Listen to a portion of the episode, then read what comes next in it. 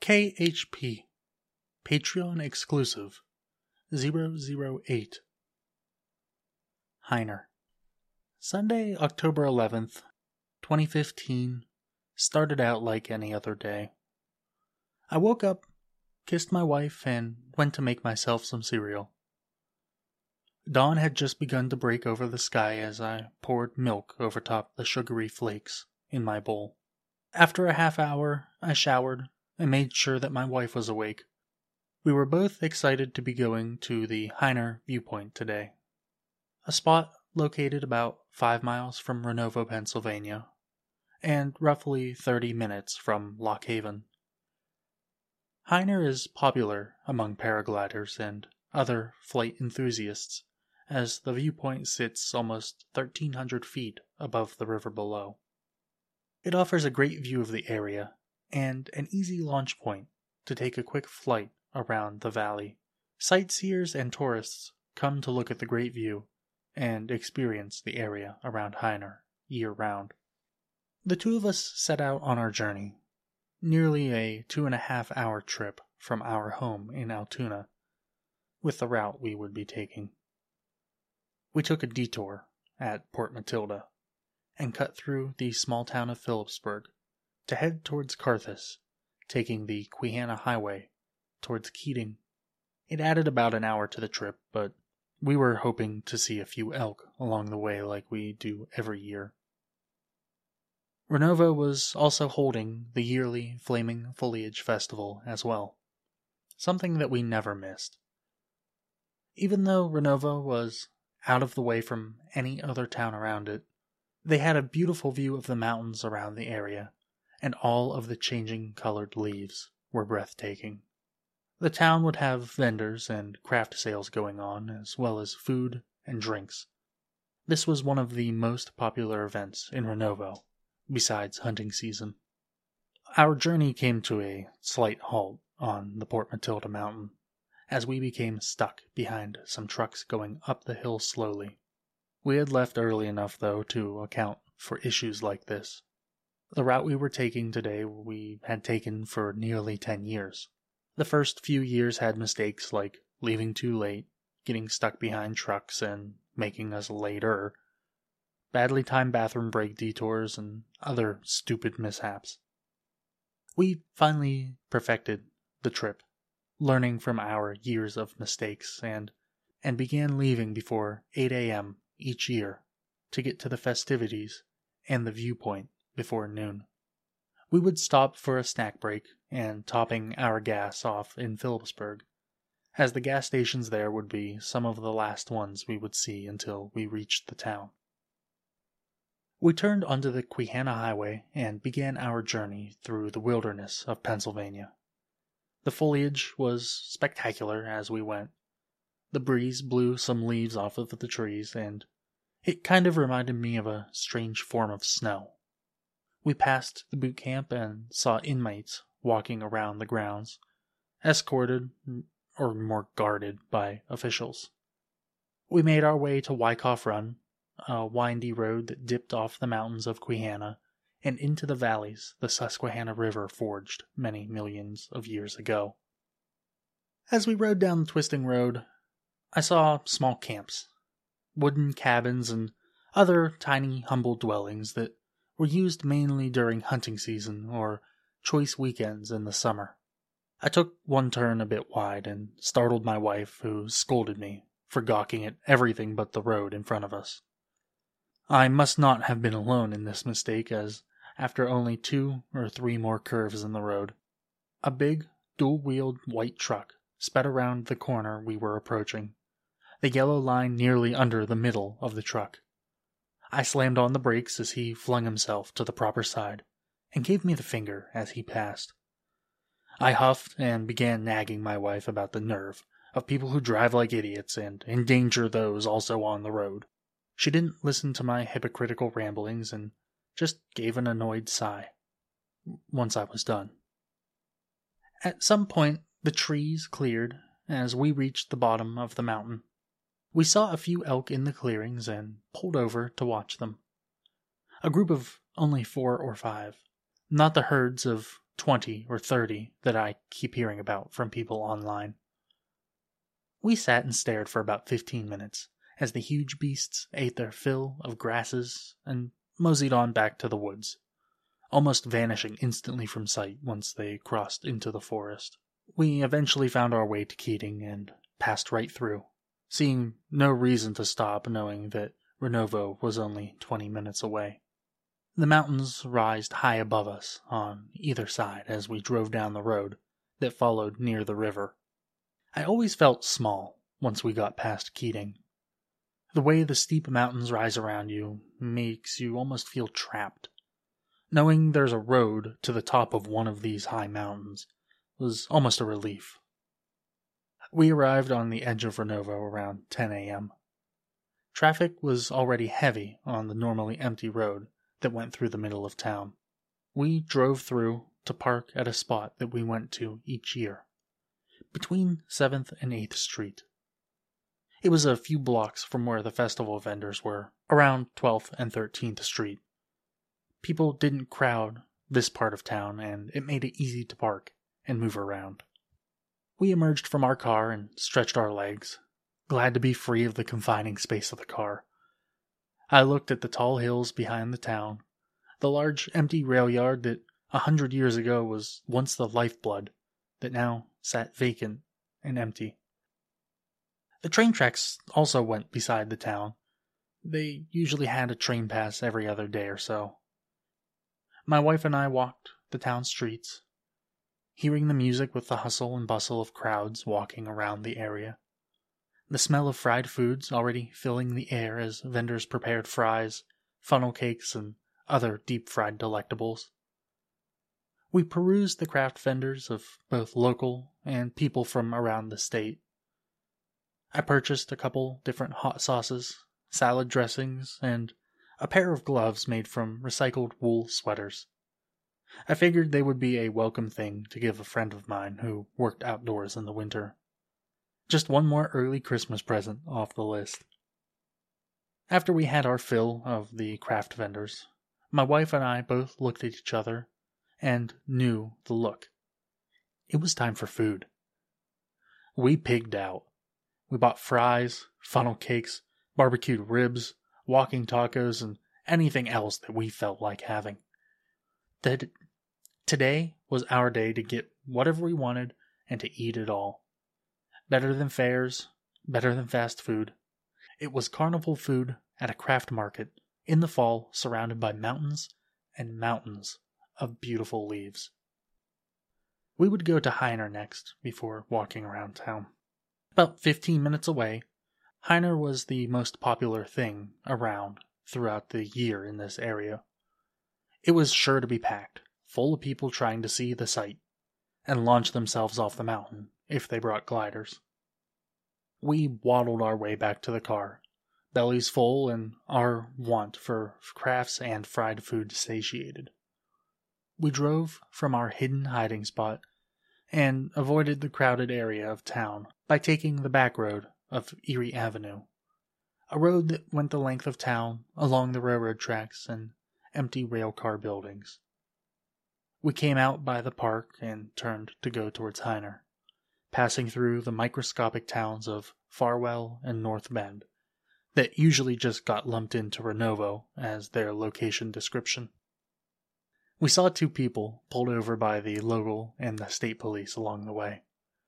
We knew from years of experience that the Flaming Foliage Festival, paired with Hyner Point, meant that there would be a hotbed of police to nab some of their quotas that they claim they don't exist, but we all know that they do. We slowed when passing the cops and made fun of the sucker that was caught for being dumb between ourselves. We had been coming to the festival long enough to know the rules, almost acting like residents ourselves. We turned onto the road that led to the viewing area and followed the couple of cars ahead of us towards the base of the mountain. The person right in front of us must have never been here before, as they were very hesitant to turn onto the road even though there were multiple signs pointing right where they needed to go. Eventually, they made up their mind, and we followed them, turning a hard right, almost doubling back from where we had come from, as the road began to incline and we began our ascent. It took almost 15 minutes to get about halfway up the hill. The person two cars ahead of us was taking their good old time as a line formed behind them. I counted at least seven cars that I could see between the turns behind me. We slowly snaked our way up the mountain, turning sharply as we transitioned from one hillside to another as we came closer to the summit. Hyner View itself was created during the Great Depression. It became a six acre state park in the 1960s, and the first Flaming Foliage Festival was held in 1949. You try and say that ten times fast. The festival outgrew the park's size quickly and moved to Renovo. A monument for fire wardens sits within the center of the park as a monument to the park rangers and others that do their part to maintain the forests and wildlife of Pennsylvania. There are bathrooms, a picnic area, and the large walled in landing that you can view the valley below. A line of cars had formed as people were waiting for others to leave so that they could get a spot. Parking along the road was prohibited, as the road was barely wide enough for two vehicles to pass. We waited nearly an hour, moving one car length at a time, slowly up the mountain before we had the chance to see the gliders. Once we turned a corner in the mountain, we had a slight overview of the valley. We saw a bright red glider fly from the mountainside, floating effortlessly atop the winds of the valley. The operator turned and seemed to dance with their glider in the wind as they slowly descended out of our sight and went towards one of the landing fields below. Our turn finally came. We parked a car and got out, excitedly heading towards the lookout. People in SUVs and trucks were unloading glider equipment before the driver of the vehicle would head down to the bottom of the mountain to pick the person back up again. We walked to the side of the mountain and peered over from the viewing area. The valley was just as stunning as it always had been. A constant breeze blew in our faces and provided perfect lift for the gliders taking off on the ramp just to our left. We looked down on the river, seeing cars driving by on the road that made them look kind of like Hot Wheels cars from the distance we were at. The gliders in the sky drifted back and forth over the river, listing gently and bobbing in the air currents that swept the skies. Someone was setting up a glider to take off as we looked over the ground below. It felt like every year I looked over this mountain, I felt as if I could see further each time. The man that operated the hand glider that was about to take off was in his late 20s to early 30s. The wings of the glider itself were yellow and black, reminding me sort of like a bumblebee look. We watched as him and a few others on the ramp that helped people with their gliders go over safety checks, and they helped him get situated and waited for the next big breeze. We could see the wind rip across the mountainside, almost like the wave of an ocean coming towards the shore. The man ran down the ramp and leaped, catching the wind perfectly and soaring up and away from the landing. People that hadn't yet seen a glider take off gasped, thinking that he would fall. Others clapped and cheered, as they always did on a successful launch. I had noticed as he did these actions, the running and the jumping, that the shadows on his glider didn't seem to catch the light right. Like the thin fabric that would hold the glider up was nearly blocking the sunlight that should have been streaming straight through it. I thought nothing of it. Maybe it was a trick of the light. My wife and I turned, having been on the landing for about 20 minutes, and we were headed back to our car to head down the mountain and give someone else a chance to watch. As we were doing this, we heard murmurs and whispers creep in around us. People were pointing. We turned around to see the yellow and black glider that just had taken off not even a minute before was tilted oddly to the left. You could see the silhouette of the man operating the glider, reaching down and pulling at something, shaking the glider with each tug. I could faintly see the shadows seeming to reach out from the glider, grabbing and tugging at him. The man suddenly dipped down a good hundred feet. People gasped and others yelled. Something was definitely wrong. A malfunction with cables or the glider wings itself, I heard a few of the people on the ramp say. The yellow and black glider turned slowly before diving another time, this time headed back towards the mountain. The man was kicking his legs and almost seemed to be trying to pull himself sideways from the bar that he would hold onto. Everyone on the lookout was still confused, and one of the men on the ramp said, Call 911. It's better to have them there if something happens. Have them get by the bridge. If he goes down, that's the fastest. The man wasn't even done with his statement when the glider dipped, doing a corkscrew and flying sideways towards the river. We watched as the glider twisted and turned, dipping closer and closer to the treetops below. In only a matter of a few seconds, the glider had twisted a half dozen times and was flying towards the bridge that crossed the river. The operator then leveled and seemed to have gained control. No one was mentioning these strange shadows that I was seeing. As everyone breathed a sigh of relief, the glider nosedived going almost straight down. People shrieked and screamed. Other people cried out. We watched in horror as the glider disappeared amongst the treetops below. In the distance, a mile or so away, we saw the flashing lights of police cars and fire trucks flying down the road. People of the gliding community had already congregated by the bridge in anticipation of a potential crash. They had witnessed the glider vanish into the trees. Using walkie talkies, those above at the viewpoint were able to engage with those below. We and all of the others that were on the viewpoint were unable to leave. The road had become congested as police arrived to interview those on the ramp. My wife and I also gave statements of seeing the pre flight checks all the way to the crash itself. We had just about finished when we heard through one of the walkie talkies that they found the glider. The man operating the glider was on the ground bleeding out and making gurgling sounds that you could hear through the walkie talkie. The officer demanded that it be shut off, which promptly happened. The operator of the glider was stretchered out of the forest and onto an ambulance that took him to a life flight helicopter that was waiting in one of the nearby fields. We all watched in near silence as the helicopter took off towards Danville Hospital. We saw later on the news and when you searched on social media that the man had died on his way to the hospital. The events of Sunday, October 11th, 2015, started out normal for the day.